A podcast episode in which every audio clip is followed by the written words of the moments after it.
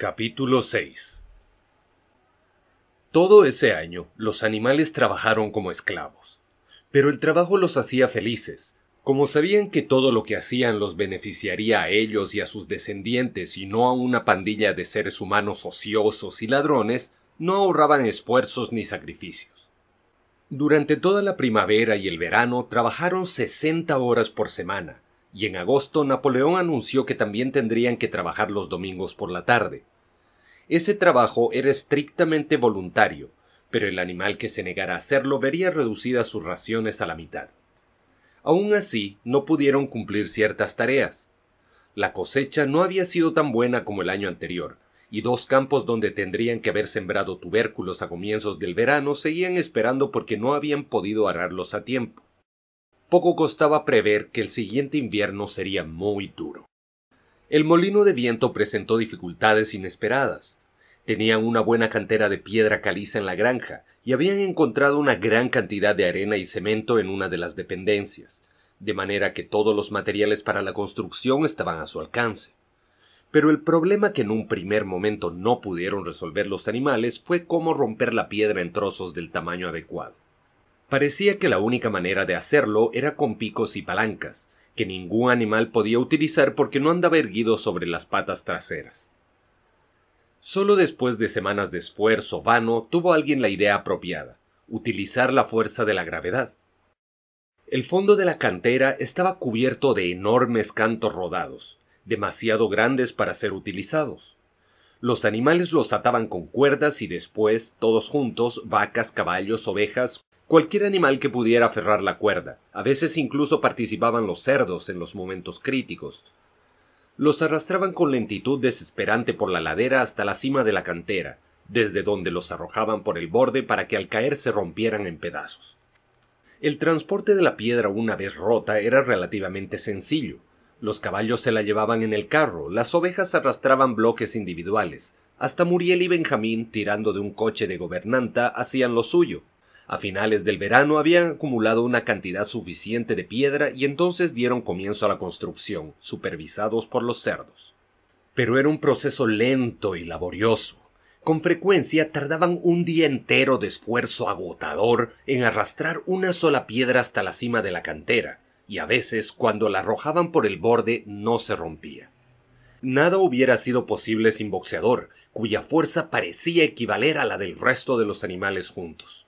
Cuando la piedra empezaba a resbalar y los animales, arrastrados ladera abajo, gritaban desesperados, era siempre boxeador quien, sujetando con fuerza la cuerda, lograba detener la piedra. Verlo afanarse centímetro a centímetro cuesta arriba, jadeando, arañando el suelo con las puntas de los cascos, los enormes flancos empapados de sudor, despertaba la admiración de todos. Trébol le advertía a veces que se cuidara y no se esforzara tanto, pero Boxeador nunca le hacía caso. En sus dos lemas, trabajaré más duro y Napoleón siempre tiene razón, parecía encontrar respuesta suficiente a todos sus problemas. Había acordado con el gallo joven que lo llamara no media hora sino tres cuartos de hora más temprano todas las mañanas. Y en los ratos libres, que ahora no le sobraban, iba solo a la cantera, preparaba una carga de piedra picada y la arrastraba sin ayuda hasta el lugar donde se encontraba el molino de viento. A pesar de la dureza del trabajo, los animales no pasaron tan mal ese verano. Aunque no había más comida que en la época de Jones, tampoco había menos. La ventaja de tener que alimentarse ellos solos y no tener que mantener a cinco extravagantes seres humanos era tan grande que haría falta muchos fracasos para perderla.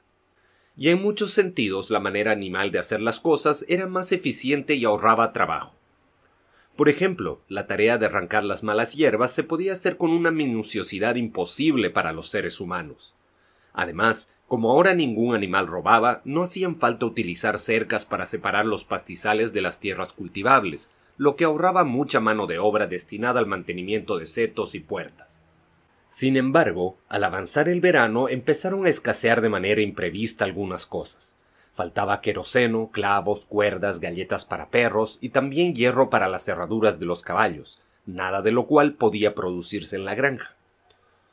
Más tarde también harían falta semillas y abonos artificiales, además de algunas herramientas y, finalmente, la maquinaria para el molino de viento. no se les ocurría cómo podrían conseguir todo eso. Un domingo por la mañana, cuando los animales se reunieron para recibir las habituales órdenes, Napoleón anunció que había decidido adoptar una nueva política. A partir de ese momento, la granja animal iniciaría un intercambio con las granjas vecinas, no, por supuesto, con ánimo de comerciar, sino por obtener ciertos materiales que necesitaban con urgencia.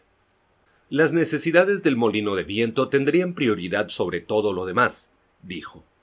Estaba, por lo tanto, negociando la venta de una pila de heno y parte de la cosecha de trigo del año en curso, y luego, si hiciera falta más dinero, tendrían que recurrir a la venta de huevos, para lo que siempre había un mercado en Willingdon. Las gallinas, dijo Napoleón, deberían aceptar ese sacrificio como contribución especial a la construcción del molino de viento. De nuevo, los animales sintieron una vaga inquietud. No tener nunca trato alguno con los seres humanos no dedicarse al comercio, no usar nunca dinero. ¿No eran esas algunas de las decisiones adoptadas en aquella primera reunión triunfal después de la expulsión de Jones? Todos los animales recordaban haber aprobado estas resoluciones, o al menos creían que lo recordaban.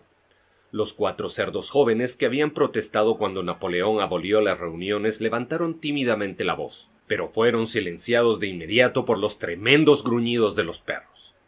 Entonces, como de costumbre, irrumpieron las ovejas con Cuatro patas sí, dos patas no. y la momentánea tensión se aflojó. Napoleón levantó la pezuña pidiendo silencio y anunció que ya tenía todo dispuesto. No haría falta que ninguno de los animales entrara en contacto con seres humanos, lo que sería muy indeseable. Él cargaría con toda la responsabilidad. Un tal Whymper, abogado que vivía en Willingdon, había accedido a actuar como intermediario entre los animales de la granja animal y el mundo exterior, y visitaría la granja todos los lunes por la mañana para recibir instrucciones. Napoleón cerró el discurso con el habitual grito de ¡Viva la granja animal! y tras cantar Bestias de Inglaterra dio por terminado el acto. Después Chillón recorrió la granja tranquilizando a los animales, les aseguró que la resolución contra la participación en el comercio y el uso de dinero nunca se había aprobado ni siquiera sugerido. Era pura imaginación, y quizás se podía rastrear su origen en mentiras difundidas por bola de nieve. Algunos animales seguían con dudas, y Chillón les hizo una pregunta astuta. ¿Estáis seguros de que no lo habéis soñado, camaradas? ¿Tenéis algún registro de esa resolución? ¿Está escrita en alguna parte? Y como era cierto que nada de eso existía por escrito, los animales aceptaron con satisfacción su error. Todos los lunes, como se había acordado, el señor Whymper visitaba la granja. Era un astuto hombrecito de patillas, abogado de poca monta, pero lo bastante listo para haber comprendido antes que nadie que la granja animal necesitaría un agente al que bien valdría la pena pagar comisiones. Los animales observaban su ir y venir con algo de terror y lo evitaban en la medida de lo posible. Sin embargo, ver a Napoleón impartiendo órdenes sobre las cuatro patas a Whymper, que andaba sobre dos, los llenaba de orgullo y hasta cierto punto les permitía aceptar el nuevo plan. Su relación con la raza humana ya no era exactamente la misma de antes. Los seres humanos no odiaban menos la granja animal ahora que disfrutaba de cierta prosperidad. De hecho, la odiaban más que nunca. Todo ser humano tenía para sí que la finca quebraría tarde o temprano, y sobre todo que el molino de viento sería un fracaso. Se reunían en las tabernas y mediante diagramas se demostraban que el molino caería forzosamente, y que si seguía en pie no funcionaría nunca. Sin embargo, contra su voluntad, empezaban a sentir cierto respeto por la eficiencia con que los animales gestionaban sus propios asuntos. Síntoma de ese cambio era que habían dejado de llamar a la finca Granja Solariega y empezaban a llamarla por su propio nombre, Granja Animal. Tampoco defendían más a Jones, que había perdido la esperanza de recuperar su granja y se había ido a vivir a otra parte del condado. Fuera de la intermediación de Whymper, no había ningún contacto entre la granja animal y el mundo exterior, pero circulaban constantes rumores de que Napoleón estaba a punto de celebrar un acuerdo comercial con el señor Pilkington de Monterraposo o el señor Frederick de Campocorto, pero por supuesto nunca simultáneamente con los dos. Fue en esa época cuando los cerdos se mudaron de repente a la casa de la granja y se establecieron allí.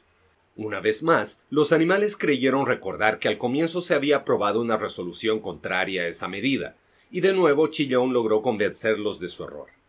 Era totalmente necesario, explicó, que los cerdos, como cerebros de la granja, tuvieran un sitio tranquilo para trabajar. También era más adecuado a la dignidad del líder.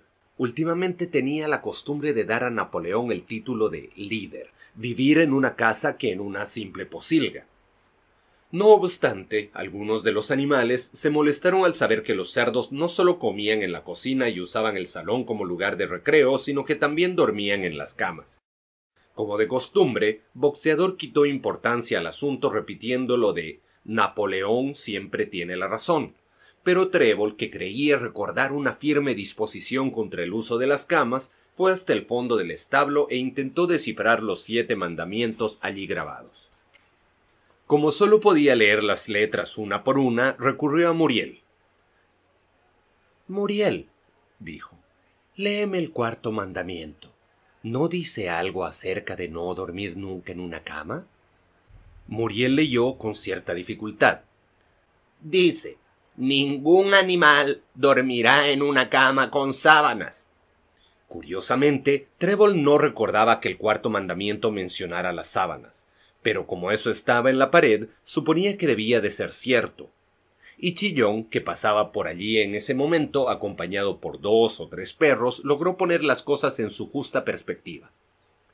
Así que habéis oído, camaradas, dijo, que ahora los cerdos duermen en las camas de la casa. ¿Y por qué no? Supongo que no iréis a pensar que alguna vez se prohibió el uso de las camas. Una cama significa nada más que un sitio para dormir. Bien mirado, un montón de paja en un establo es una cama. La norma prohibía las sábanas, que son una invención humana. Hemos quitado las sábanas de la casa y dormimos entre mantas. Y vaya si son cómodas. Pero os puedo asegurar que no mucho más cómodas de lo necesario, camaradas. Con todo el trabajo intelectual que ahora nos toca, ¿Verdad que no queréis privarnos de nuestro descanso, camaradas? ¿Verdad que no queréis vernos demasiado cansados para cumplir con nuestros deberes? Estoy seguro de que ninguno de nosotros desea que regrese Jones. Los animales se apuraron a tranquilizarlo y no se volvió a tocar el tema de las camas y los cerdos. Y cuando se anunció, unos días después, que a partir de ese momento los cerdos dormirían por la mañana una hora más que el resto de los animales, tampoco hubo quejas. Al llegar el otoño, los animales estaban cansados pero felices. Habían tenido un año duro, y después de la venta de la parte de la paja y del maíz, las reservas de alimentos para el invierno no eran muy abundantes, pero el molino de viento compensaba todo. Ya estaba casi a medio construir. Después de la cosecha hubo un período de tiempo despejado y seco, y los animales se esforzaron más que nunca pensando que valía la pena afanarse todo el día llevando y trayendo bloques de piedra si con eso podían levantar las paredes algunos centímetros más. Boxeador incluso iba por las noches y trabajaba por su cuenta durante una hora o dos a la luz de la luna llena.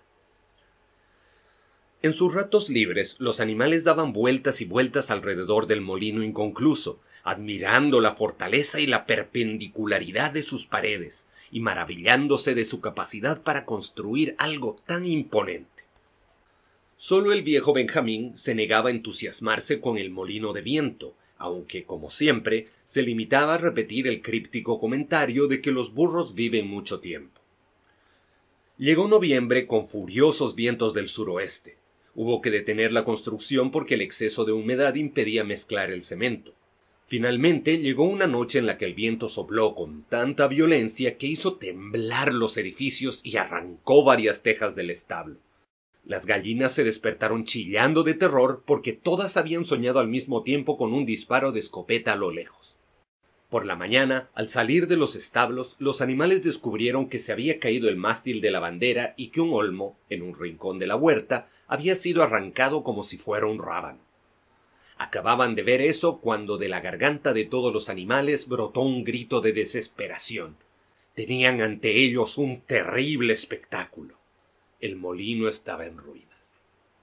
Corrieron todos al mismo tiempo hacia el lugar. Napoleón, que rara vez salía siquiera a dar una vuelta, fue el más rápido.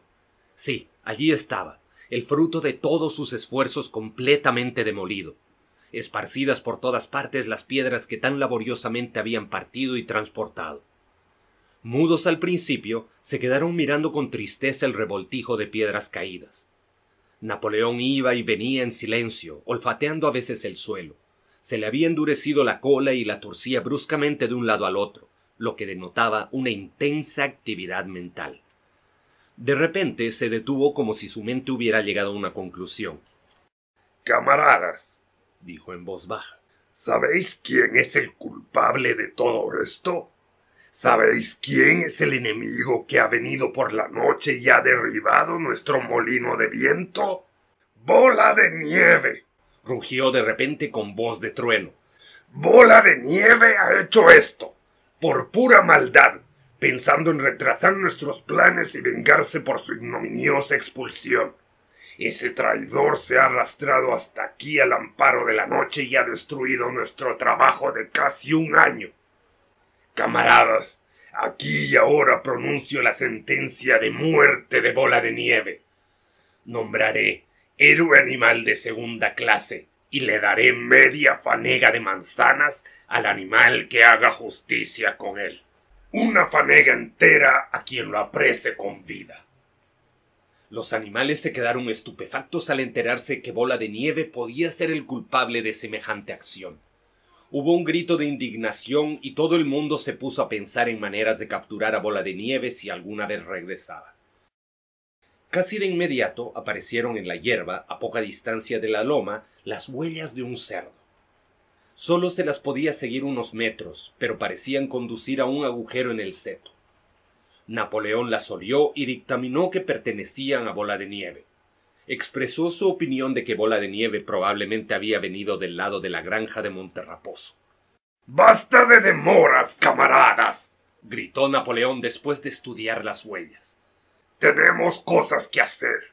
Esta misma mañana empezaremos a reconstruir el molino y trabajaremos en él durante todo el invierno, llueva o truene. Enseñaremos a ese miserable traidor que no nos puede deshacer el trabajo con tanta facilidad. Recordad, camaradas, que no debe haber ninguna alteración en nuestros planes. Los cumpliremos de manera inflexible. Adelante, camaradas. Viva el molino de viento. Viva la granja animal.